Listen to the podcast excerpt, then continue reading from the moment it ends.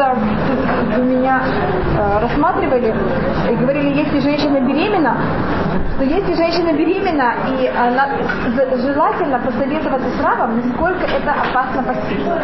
И в таком случае желательно, если она может чуть не лежать весь день, если она решит, решит поститься, и как Рав сказал, а Рав Ойербах, он, не, он просто запрещал беременным женщинам поститься, он говорил, что он очень устражает в плане пикох Понимаете, как это, можно рассматривать в обе стороны. И когда ему говорили, ну и что, женщины могут поститься, поститься он говорит, пожалуйста, пойдите в больницу и посмотрите, что происходит после, сколько выкидышей Лора Фухат происходит после поста. Он говорит, что он просто, к нему потом же приходят со всеми советами и вопросами, и он видит, какой процент ужасно это происходит, и он поэтому очень строго относился к тому, чтобы женщины беременные постились. Теперь есть женщины, которые могут поститься.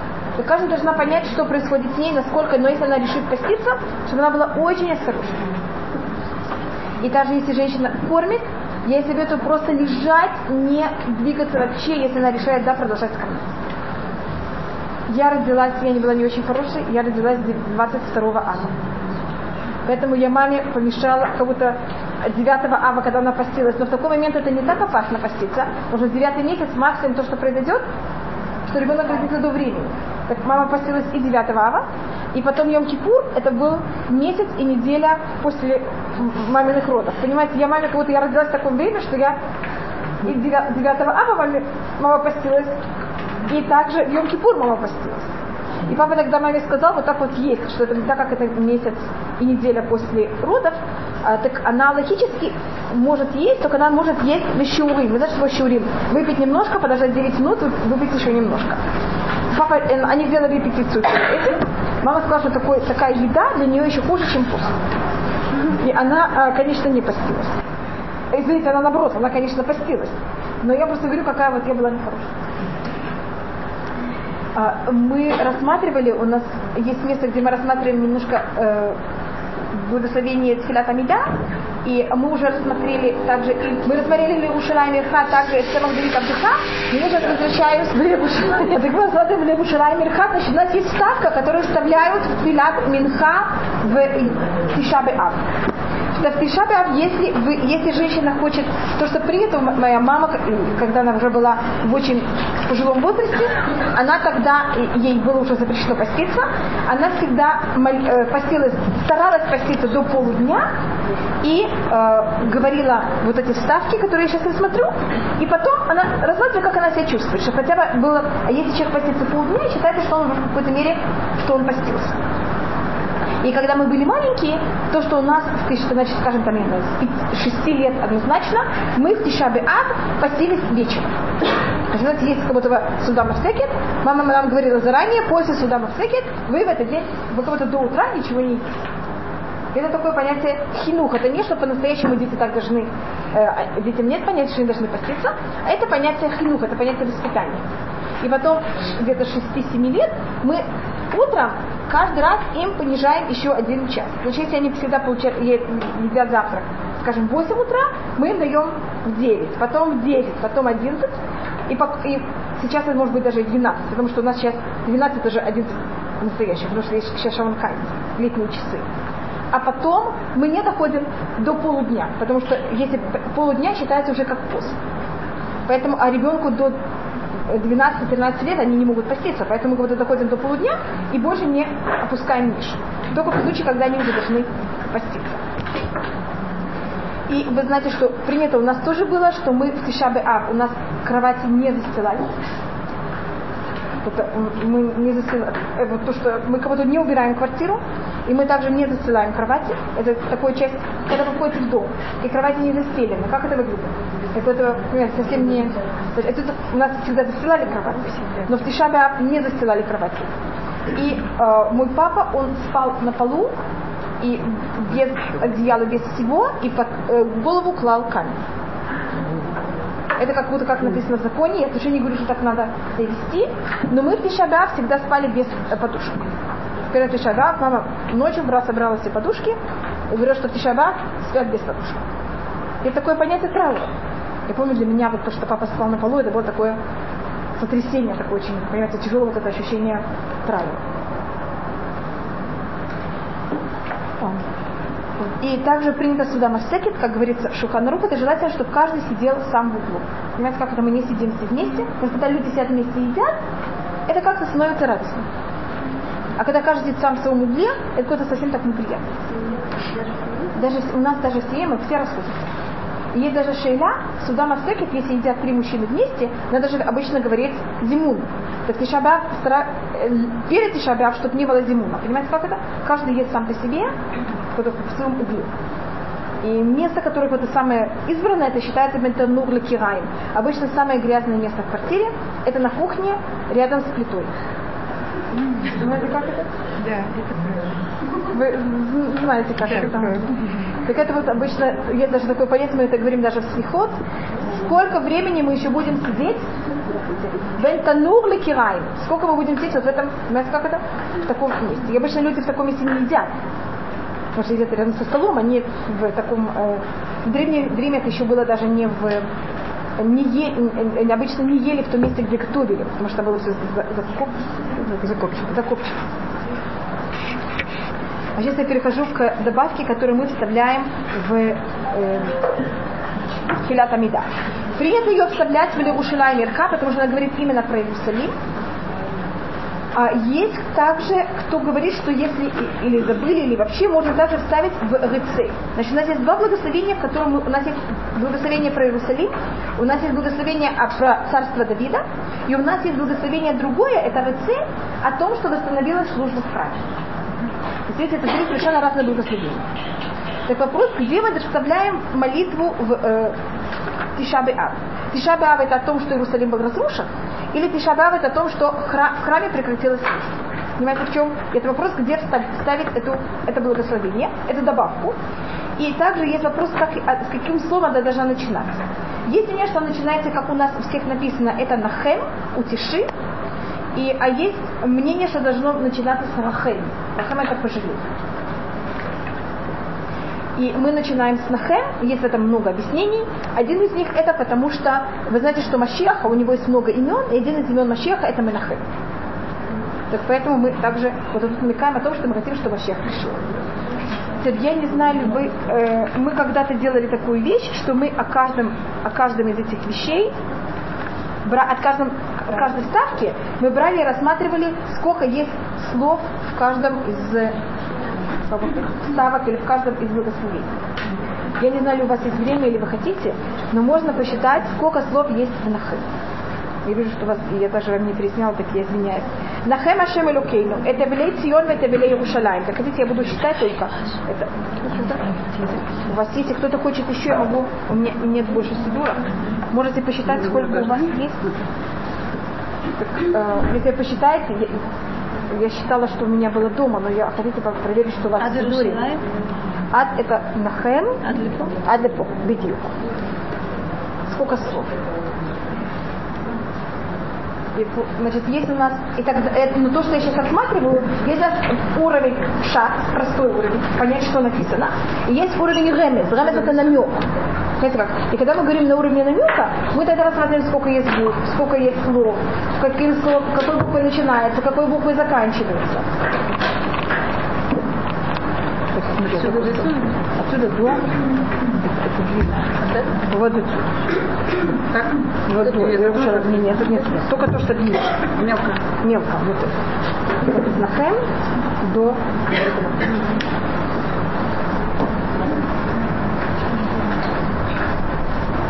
Сколько у вас получилось? 91. Наход, 91. Если вы просмотрите, это начинается с буквой нун, нахем, и заканчивается словом Иерушалай. Первая буква это нун, последняя буква это мем. Нун, вы знаете, какая ее гематрия? 50. 50. Мем ее гематрия 40. Сколько это 50 плюс 40? 90.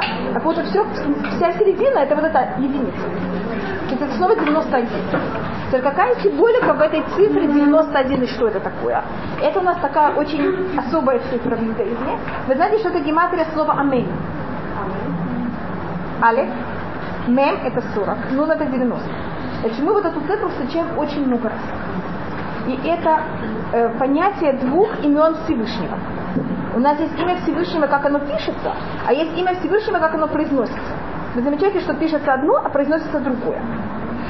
И в момент, когда храм разрушен, у нас есть кого-то деление. Есть то, что мы знаем, как оно по-настоящему по правде, и есть, когда мы открываем глаза, и что мы видим. Поэтому как-то нет то же самое. Мы говорим Шма Исраэль Ашем Рукейн Ашем Эхад. Но мы это не совсем видим, мы, мы верим, что это так. А говорится, что когда придет Машех, это говорится в книге Захарья, Байомагу е Ашем Эхад, Ушмо Эхад. Если говорится Байомагу е Ашем Эхад, Ушмо Эхад, значит сейчас это не совсем так. Значит, мы, мы знаем, что это так, но мы это не ощущаем. А что значит Ашем Эхад Ушмо Эхад? Значит, у него имя будет одно. Вот сейчас у нас имя Всевышнего, оно раз, как он сказать, разделяется. Есть как оно написано, есть как вы это читаете. Вам это не мешает, написано одно, а вы читаете совсем другое. Вообще не похоже ничем на то, что написано. Ни одной буквы не похоже. Вот, это понятие того, что какое-то в мире есть, понимаете, как это есть то, что мы знаем, что правда, а есть то, что мы видим, что правда. То, что мы произносим. Имя вот то, которое, как оно пишется, оно более высокое. Оно то, что по-настоящему. А то, что мы произносим, это то, что мы понимаем из него. То есть то, что мы понимаем, это что наш хозяин. Больше этого мы не можем ничего понять. И то, что мы хотим, это что эти два имени, что с ними произошло? Они объединились. Понятно, не было этого разъединения. Вот это разъединение, это вот это понятие, что у нас есть разрушение, что мы знаем одно, а по-настоящему другое. И это вот все, что из-за чего все неприятности происходят в мире. Когда эти две вещи объединяются, что происходит? У нас этого больше нет. У нас есть вот только одна, эм, одна действительность, а нет две действительности. Значит, мы кого-то верим, что есть действительность одна, выходим на улицу, открываем глаза, и что нам кажется? Это совсем то, что мы, нам, мы знаем. Мы знаем, что есть Всевышний, который правит миром, и мы понимаем, что это так. Мы себя должны все время уговаривать, что это так. А мы, когда смотрим на действительность, нам часто кажется, что это не совсем так. И она нас все время путает. А когда имя Всевышнего, как оно произносится, и как оно будет написано, будет одно и то же, тогда этого раздвоения больше не будет. Тогда, конечно, не будет выбора в мире также. Понимаете, как это? Может, не будет никакой, с другой стороны, не будет никакой нашей работы. Вы знаете, как гематрия имени Всевышнего, как оно пишется? Это четыре буквы, которые я не могу произнести. Вы знаете, начинается Юд это 10, там есть два гея. 10. 10, значит это вместе 20. Вав 6, 6 это вместе 26. А имя Всевышнего, как вы произносите, Алиф это один, Далит это 4, это 5, Нун это 50. 55. И Юд 65. 65 и 26 91. 91? Понимаете? Так понятно, что я просто объясняю, почему тут, я не знаю, вас интересует такая вещь, это слово, это не пшат, это ремес. И так можно просмотреть каждое благословение, что оно символизирует. Так вот то, что мы хотим в этом благословении вот объединить, это понятие, что больше не было вот этого разъединения. А, так это только глобально. Нахема Шемалукейну, возьми и утеши наш Всевышний. Это Евлей Цион, это Евлей Иерушалай. Те, э, те, кто находится в трауре Циона и в трауре Иерусалима. И Цион это было то место, где был, в будущем должен быть построен храм. И Цион и Иерушалаем, но это совсем уже на другом уровне. Это, по мне говорилось, что Цион у нас символизирует более э, символика э, Юсефа. Я не знаю, мы говорили о том, что есть понятие Машех бен Юсеф и Машех бен Давид. Эвелей Цион – это первый этап, это символика, когда приходит Машех бен Юсеф, и начинается первый этап избавления. Почему вдруг я говорю про Юсефа? Снова это все не на уровне пшат, это только на уровне ремес. Если вы заметите, слово Цион, царь это 90, юд, извините, что я в такой час занимаюсь такой арифметикой. Царь это 90, юд это 10, значит это вместе 100, вав это 6, 106. нун это 50, 156, а Юсеф это сколько? Юд это 10, Вав это 6, 16, самых 60, это 76, Пей это, 26. Пей это 80, 80 и 70, 76. 6, 156.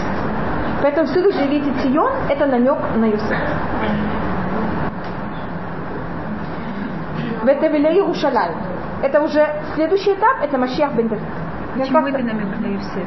Что это Сион? Почему Сион? Почему? Более глубокое понятие. Сион это, значит, первое это гематрия, но это, это такая хитрость. Сион это от слова сама, это как ция. Ция значит место, где нет воды. Это то, а место, где нет воды, это там и в жажде. Сион это символика жажды. Йосеф, он всегда символика того, кто был в жажде приехать в Израиль. Вы знаете, что обычно самые большие сионисты, они не те, кто живут в Израиле, они те, кто живут за границей.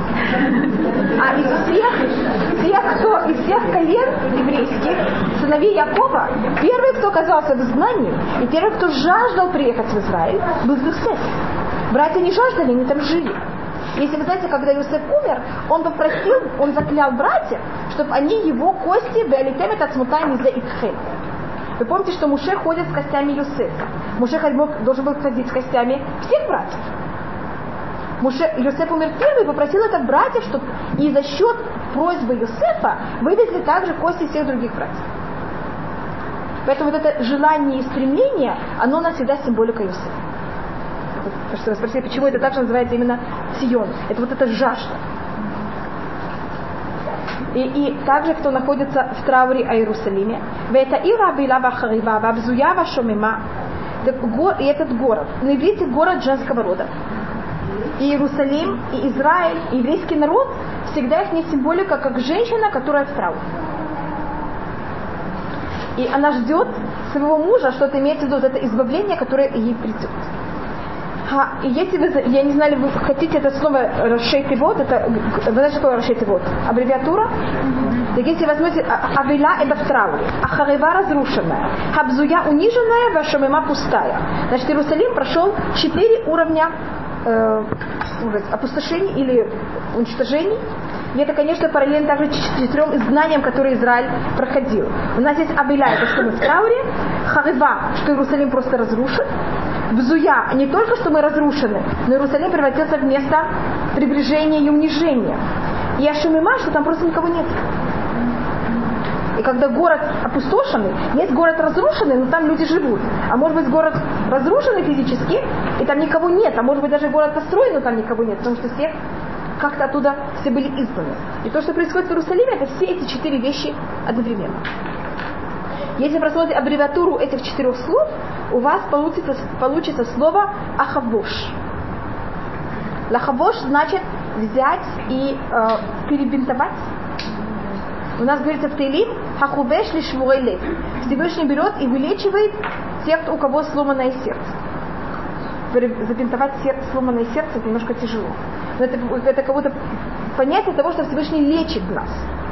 Так поэтому мы выбрали эти четыре слова, именно этих четыре слова в этом порядке, чтобы была аббревиатура, что Всевышний, у кого-то есть такая скрытая форма, Всевышний вылечит нас. Значит, если видите, мы тут просим, мы описываем, насколько нам плохо. И мы в этом, в этом случае мы э, только в конце немножко просим за себя. А глобально мы тут вот только описываем, насколько нам траурно и насколько нам плохо. Но мы, у нас есть вот такая хитрая вещь на уровне ремес, что вот сколько тут есть слов. Понимаете, сколько, какая тут аббревиатура. Что-то намекает о том, что мы просим от Всевышнего. Мы открыто в скорби, а в скрытой форме мы просим.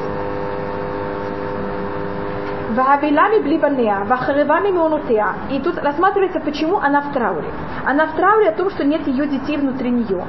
Э, в Иерусалиме также Израиль рассматривается как кормилица, особенно Израиль рассматривается, Иерусалим также как избранный город, как кормилица еврейского народа которая, когда у нее отобрали ее ребенка, которую она должна кормить, она в трауре и не согласна никого принять пока не приходит тот ее любимый ребенок, его она только примет. А всех других она ни в коем случае не принимает. Так Иерусалим сам в трауре о том, что нет еврейского народа внутри нее. И она разрушена от ее дворцов. Дворцы имеется в виду э, храм, и дворцы это царство, это суд, и э, царство, суд, место храма, и также место, где занимались туры. И сейчас у нас нет этих трех вещей, поэтому говорится Харива Мимонутеа в множественном числе ее эм, это здание. Тут говорится о одном здании, а множество ее зданий. Так как в Иерусалиме, как вы знаете, был храм, было там же место царства, и также там находился Санедрин, главный суд. И, и, и также было там место, где сидели и занимались Торой. Сейчас у нас всех этих четырех вещей, трех до нашего дня явно абсолютно нет в Иерусалиме. В Абзуяме Квуда, и она унижена от ее уважения. И это вещь, которая, э, если мы говорим и в псалмах, и мы видим также это у мудрецов, одна из самых вещей, которых было им больно, это то, что Иерусалим унижен. Это, скажем, Амитай Бен у него есть, он был в Италии, один из, э, он писал стихотворение, его стихотворение находится в молитве, и он написано о том Берути Коль Ир Альтилабнуя, когда я вижу, как каждый город построен на своем месте, в Ир, а город Всевышнего, Мушпелет от Шольтахтия, а наш город унижен до э, ада, вот до самого конца. И кажется, когда говорится, что мудрецы приезжали в Рим, и когда они подъезжали даже близко к Риму, они слышали шум, как Рим, он, Рим это тот город, который разрушил Иерусалим, насколько в нем есть гул и шум и радость, они это просто не могли слышать. Они говорили, как это может быть Всевышний, что город, который разрушил Иерусалим, он полон людьми и радости, а Иерусалим находится в таком состоянии. И вот это унижение Иерусалима, это также вещь, о которой мы просим, чтобы она прекратилась. Вашоми маме юшет. И она опустошена, что там никто не обитает. Веюшевет варуша хапуй. И она сидит, ее голова, голова уни, э, так, то, что я сейчас делаю, как такая вещь называется? Поникла. Поникла голова. И она сидит, ее голова поникшая. И это понятие траура. Кейша караши ялада. Как женщина бездетная, которая не родила. И он тут рассматривает, что тут есть какое-то противоречие. Обычно, если женщина, она не родила, так она, ей, конечно, э, не очень радостно. Но с другой стороны, у нее хотя бы нет проблем, что она не должна мучиться своими детьми. Потому что у нее детей не мучатся. А если женщина родила, так она, в какой-то мере у нее есть радость, что у нее есть дети, но с другой стороны, что у нее есть? Она должна ими заниматься, и это тоже не очень легко. А Иерусалим тут как будто бы как он получил удар с обоих сторон. На иврите только Иерусалим это женского, город на иврите женского рода, поэтому тут рассматривается город как, как женщина. Что с одной стороны э, Уша Хафуй, понимаете, как она унижена, а с другой стороны Криша э, Акара Шило Ялада, и она да, должна мучиться, воспитывать своих детей, как будто бы которых у нее и нет, с другой стороны должна о них все время э, переживать. Вейвалуха легионот. Ее взяли и пришли туда легионот, это легион, это римское слово, вы знаете, как легионеры. Вейрашу в Дей Зарим, и пришли к нее, и ее наследовали те, кто идолопоклонники. Ваятиуя там Хайсраэля Херем, и отдали твоего еврейского народа на меч. Ваяргубы затон Хасиде Ильон, и специально взяли и убили праведников. Алькен Цион Бемартиске. За счет этого Цион очень горько плачет. Иерушалай Титен Кула, Иерусалим дает свой голос. Видите, всегда, когда говорится Цион, рядом говорится также Иерусалим. Потому что мы говорим о двух разных уровнях. Либи либи аль халалеем, миай миай аль халалеем. Мое сердце, мое сердце на тех, кто убит, мое сердце и на труп, мое, моя, мои внутренности, мои внутренности на, их, на тех, кто убит. И вот рассматривается, что когда мы переживаем за кого-то, у нас есть, мы переживаем за вещь и за цель, которая сейчас ее нету, и за саму вещь, которой нет. Понятно, как это скажем? Есть, у меня была какая-то вещь. Я ей как-то пользовалась. И мне сейчас очень больно, что я не могу ей пользоваться, потому что у меня нет этой вещи. И мне также больно, что эта вещь, она же была, стоила какие-то деньги, я сейчас ее потеряла. Понятно, тут раз, две разницы. Есть цель, как мне, у меня есть, скажем так, нож. Я могу, могла резать. Сейчас у меня нет ножа, я не могу ничем резать. И мне больно, что у меня нет ножа. А и мне с другой стороны также больно, что у меня был нож, и сейчас я его потеряла. И просто у меня нет этой вещи. Хотя мне сейчас не надо им пользоваться. Значит, есть то, что я не могу им пользоваться, и то, что у меня этой вещи нет. И поэтому тут мы тоже говорим две вещи. Люби, люби, мое сердце, мое сердце. Это значит, что эта вещь, это не физически, когда я хочу пользоваться. А мне просто вот больно в сердце, что у меня, вот я бы хотела этой вещи, я хотела иметь возможность э, пользоваться, точно наоборот. Любили это, я могла, хотела бы пользоваться этой вещью. У меня нет вот этой возможности иметь, пользоваться этой вещью, но я сейчас не переживаю о том, что ее нет физически. А я более переживаю, что вот у меня бы хотела зажечь, я хотела бы спички иметь, а у меня нет спичек. А миай миай это мое внутренности, мое внутренности это то, что, скажем, взяли, я вижу, когда в моих глазах взяли спички и просто их сжигают. Я просто мои внутренности как, не могут видеть, когда что-то берут и красят. Хотя мне сейчас эти спички вообще не нужны. Это тоже вещь, которая делит Гаон, какая разница между мое сердце и мои внутренности. Сердце это для, когда я хочу пользоваться, я не могу, потому что у меня этой вещи нет. А мои внутренности это просто когда я вижу, как берут вещь и ее э, портят. Киаташем хицата. Ты Всевышний огнем ее взял и сжег. Значит, Иерусалим, вы знаете, был сожжен огнем. И помню, я вам рассказывала, что археологи над нами все время смеялись и издевались, что мы говорим о том, что Иерусалим был сожжен. Иерусалим, как вы знаете, построен из камня. Камень не горит. И после шестидневной войны, когда занимали, начали делать археологические раскопки, они нашли вот этот а, пласт, который полон сажи. Иерусалим горел. Я говорю, что было. Дома, были многоэтажные дома, и у них были перекладины потол- деревянные. И римляне в самом конце уже, они настолько, нас, мы настолько их вывели из себя, сначала эти легионеры, их же им оплачивали, они, э, кроме того, что римляне, римляне им оплачивали деньги, они, добыча была часть оплаты. И поэтому они не хотели ничего сжигать, они хотели это воровать для себя. Или грабить. Поэтому они не сжигали. А когда мы себя вели так тяжело и так тяжело с ними воевали, что ему, они только хотели жизнь, им уже не, они хотели закончить войну, им уже до добычи было вообще никак. И тогда они начали брать факелы и кидать в окна. И тогда, понимаете, это попадало в дерево, дерево начинало гореть, и тогда все этажи разрушались. И тогда там был такой ужасный пожар, что этого пожара э, камни разлетались. Это как Иерусалим был разрушен. Также храм был точно так же разрушен. Только в храме э, э, стены были покрыты деревом. А на дереве было золото. И когда огонь вошел в храм, это было, ведь это, это время года, вы же живете в Иерусалиме. Видите, как тут жарко, и бывает очень сильный ветер. И ветер привел к тому, что огонь вошел в храм, дерево, которое было на стенах, начал гореть, и тогда это был такой сильный пожар, что камни начали разлетаться. Вот последнее, что евреи помнили, это э, чуть ли не 17-этажное здание, это где-то 20, 50 метров здание, которое все покрыто э, огнем, факелом. Э, и это... И пламя, спасибо. Пламя. И это вот то, что последнее, что евреи помнили, когда они покидали Иерусалим. Это было ужасное зрелище. Ведь это насколько это перешло поколение поколение для еврейского народа. А вот этом том, что храм сгорел. И сейчас у нас есть археологические доказательства, что он горел. Я не знаю, зачем это нам надо, но просто мы говорим, что у нас сейчас, с нами же сейчас никто не спорит, что Иерусалим горел и храм горел. Поэтому говорится киатаж. Если бы не было покрытия деревом, Что да? деревом, Так. Что-то тогда было? Да. А Всевышний специально, когда он, когда он сказал Соломону построить храм, уже было понятно, что храм будет разрушен, поэтому и тут то, что говорит... И второй то же самое. И первый, и второй были построены так же. Поэтому говорит, так как ты Всевышний огнем его взял и зажег. Считается, что кто зажег храм, это был какой-то Всевышний. Всевышний сделал так, что факел, понимаете, чтобы был ветер, чтобы это вошло. И как я им говорю, что уже было дерево внутри, что все было как-то готово для того, чтобы такая ужасная вещь произошла.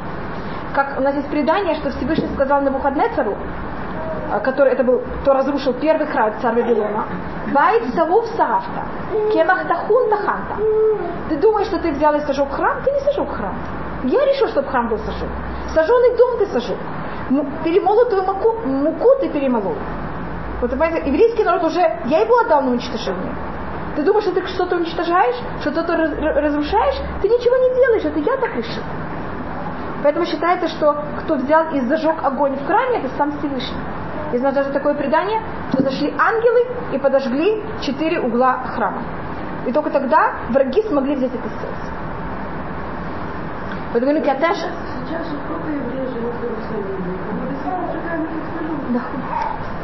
Потому что пер, тут есть несколько вещей. Первым делом это если мы говорим о том, что есть ее дворцы в Иерусалиме.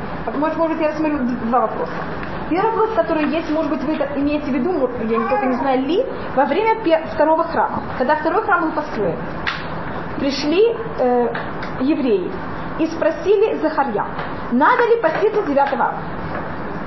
Не только 9, 17 Тамуза, понимаете, все посты. Вот мы взяли 70 лет постились. Сейчас построим второй храм. Что нам делать? Поститься или нет? И есть на это ответ Захарья. И то что, то, что говорится в законе, там очень сложный ответ, непонятно даже очень, что он отвечает. Кто хочет, может прочитать это где-то в начале Захарья, до восьмой главы, где-то даже до седьмой. Есть вопрос, и этот ответ в двух раз рассматривается. И то, что э, мудрецы говорят о том, что был ответ Захарья, это если положение очень хорошее, с нами никто не воюет, у нас абсолютный мир, тогда евреи во время второго храма не постится. Когда были войны, или, или голод, или засуха, или неприятности, евреи во время второго храма тогда постились, как будто бы храм не построен. Понимаете, как это было вот такой, второй храм был такое непонятное состояние. А мы сейчас даже не дошли до периода второго храма. Поэтому то, что мы в наше время должны еще, понимаете, эту молитву говорить и поститься, это кого-то однозначно. Я просто говорю, даже, даже во время второго храма был такой вопрос, и, э, и был такой непонятный, значит, ответ, который зависит, от какой ситуации мы находимся. Иерусалим сейчас это не самый важный город всего мира. А для нас, пока Иерусалим не самый важный город всего мира, мы в травме. Мы такую вещь не можем видеть. Потому что это, по, по правде, столица Всевышнего. Что она должна быть?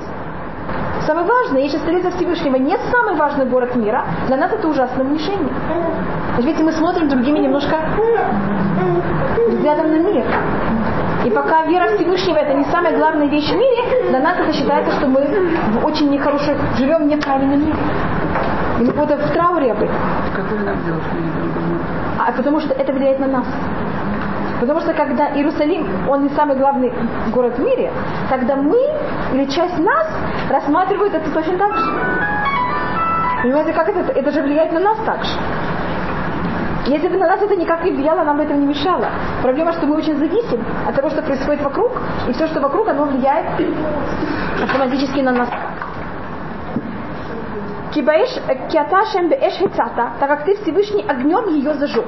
Значит, то, что я подчеркиваю, то, что считается, что зажег храм, это не был там какой-то солдат, э, легионер какой-то римский или посланник на Навуходнецера. У нас в предании, кто зажег этот огонь и привел к тому, что огонь вошел в храм, понятно, как любая другая вещь, это был Всевышний. Уваешь это ты ливнута. И огнем ты в будущем ее построишь как говорится, и это говорится в книге Шаяу, «Ване ялану машем хумат эш савив». Я буду ей, говорит Всевышний, огненная стена вокруг. Ухавод и я бетуха. Я буду как уважение внутри нее. Значит, когда есть стена, обычно стена показывает, что мы в опасности. Или стена, потому что если мы не в опасности, нам не нужна стена. Поэтому тут рассматривается, что эта стена, которая будет в будущем вокруг Иерусалима, она не будет стена как охрана, она будет только стена как уважение как скажем, лягавдиль элеф Абдалот, только чтобы понять, что, как, как, с чем это можно сравнить, в Англии есть, или также в Москве, мне кажется, мишвар кого-то, я не знаю, как это, почетный караул. Угу. Почетный караул для какой цели? Он охрана или почет? Так также то, что будет стена вокруг Иерусалима, это не будет в плане, что мы сейчас должны физически защищаться. Это будет более понятие уважения. До этого места Иерусалим, а с этого места уже не Иерусалим. Эта стена это будет какая-то стена почета, а не стена защиты. Как говорится. И это также говорит, если вы знаете в истории есть такое понятие, что если кто-то взял и поджег поле кого-то, он должен ему потом заплатить деньги. Как рассматривать, что вот так как мы говорим это Всевышнему, то тоже есть намек об этом.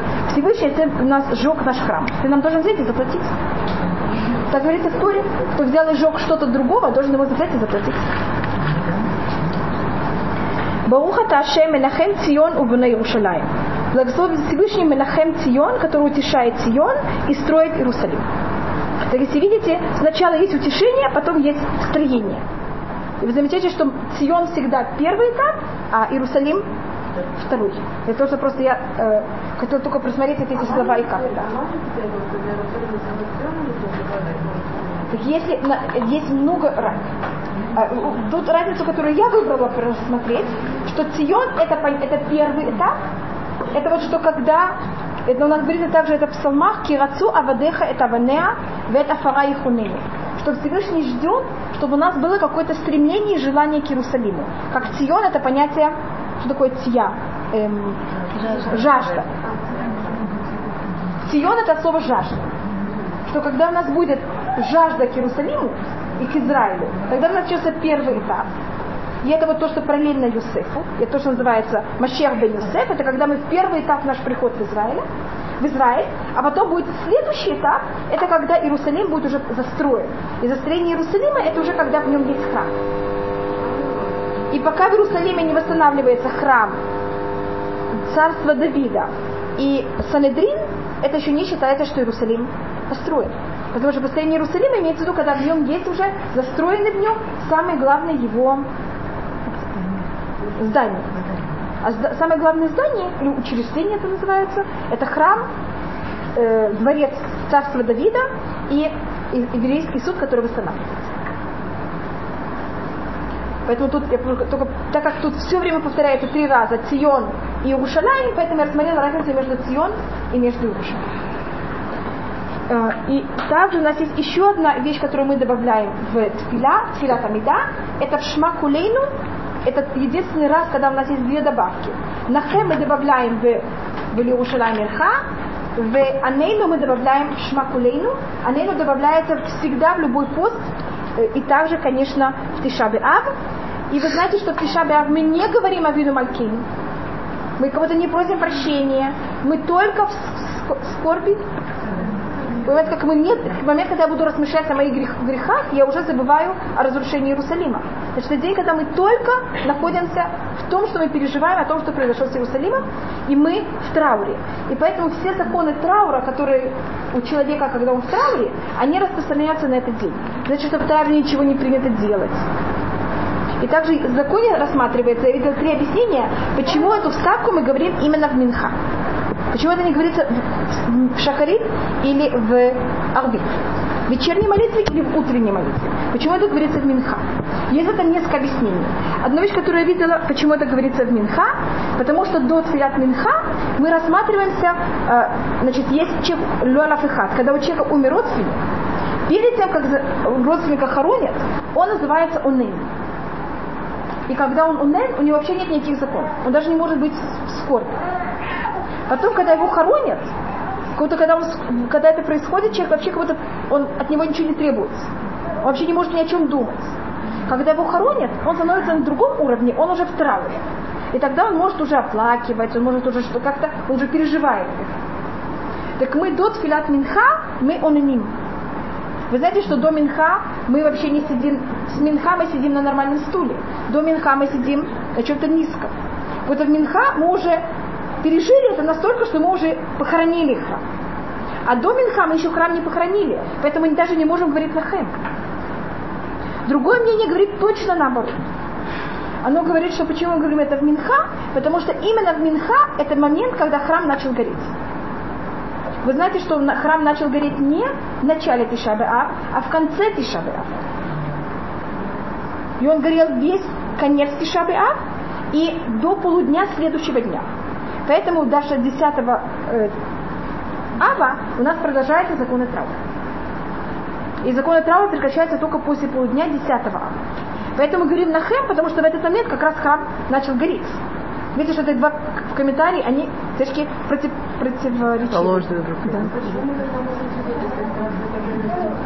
сказать, Вы спрашиваете очень правильный вопрос. Это, значит, то, что мудрецы рассматривают, это, я там притчу для того, чтобы это было понятно. Только эта притча может помочь только родителям. Потому что не родители, я думаю, это не поймут. Если Лора Фахат, ребенок нас выводит из себя и очень плохо себя ведет, ужасно себя ведет. И мы на него хасвахали, что такая вещь ни у кого никогда не была. Но если такая вещь происходит. И мы не знаем, что с ним делать. И, конечно, мы его берем и наказываем. И мы его наказываем, и он плачет. Так вот, пока мы ребенка не наказали, что у нас в сердце? Какая-то злость.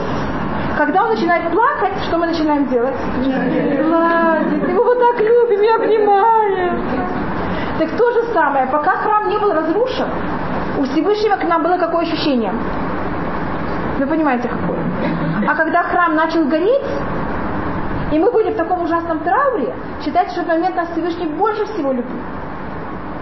Как ребенок, который начинает плакать после того, как его наказали, и что тогда хотят родители? Обнять и пожалеть его. Понятно, почему мы как раз после полудня, когда храм начал гореть, видите, какая тут нелепость. Мы в этот момент берем и садимся. Я просто объясняю, как, как это эмоционально, как это воспринять и почему это так. А третье мнение, почему это говорил Минха, потому что по преданию в Тишабе Ав э, родился Машех. И по преданию родился после Минха. И поэтому в этот момент мы можем говорить Нахем, потому что у нас есть уже чем-то утешаться. Так я думаю, что этим я закончу. Я вижу, что я до Анейну вообще не дохожу.